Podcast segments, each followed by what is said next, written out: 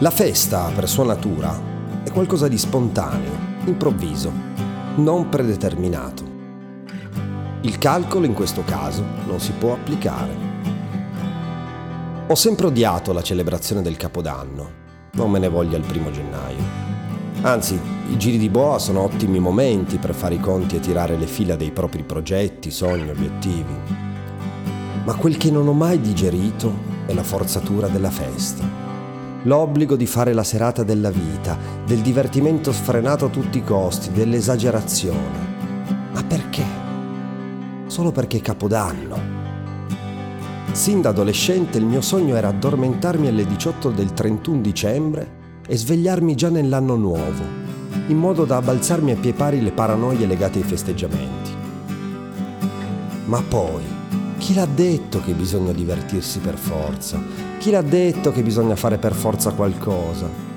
E che questo qualcosa sia incredibile, allucinante, indimenticabile, solo poi per avere argomenti che tengano botta nelle discussioni con gli amici e permettano di mantenere la giusta immagine.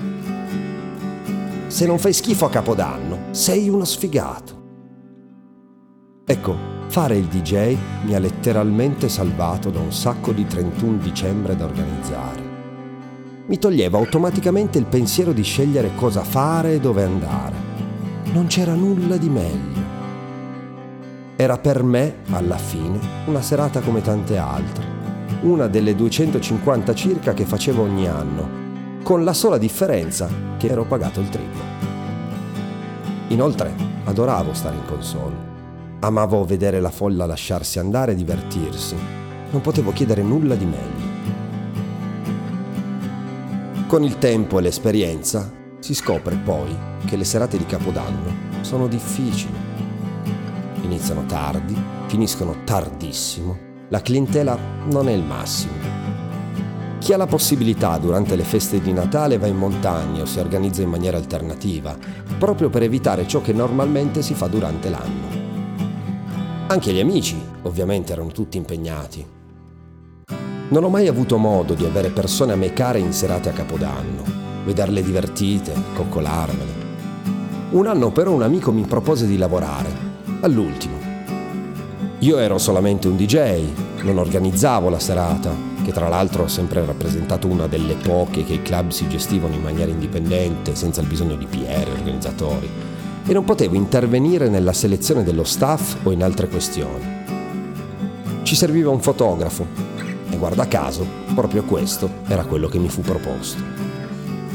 Uno dei miei più cari amici, in un momento difficile della sua vita, che sapeva di trovare un po' di distrazione dai suoi tormenti passando un capodanno alternativo facendo foto nei club in città.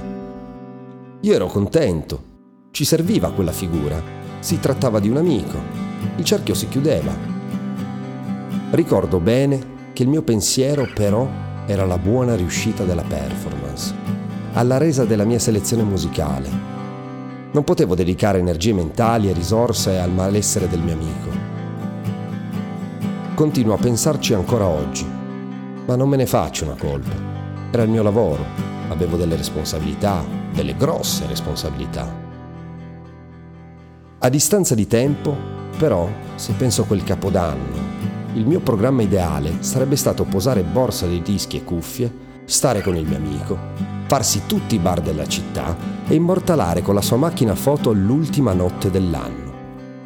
Mi sarebbe rimasto molto di più rispetto all'ennesima serata, uguale a tante altre.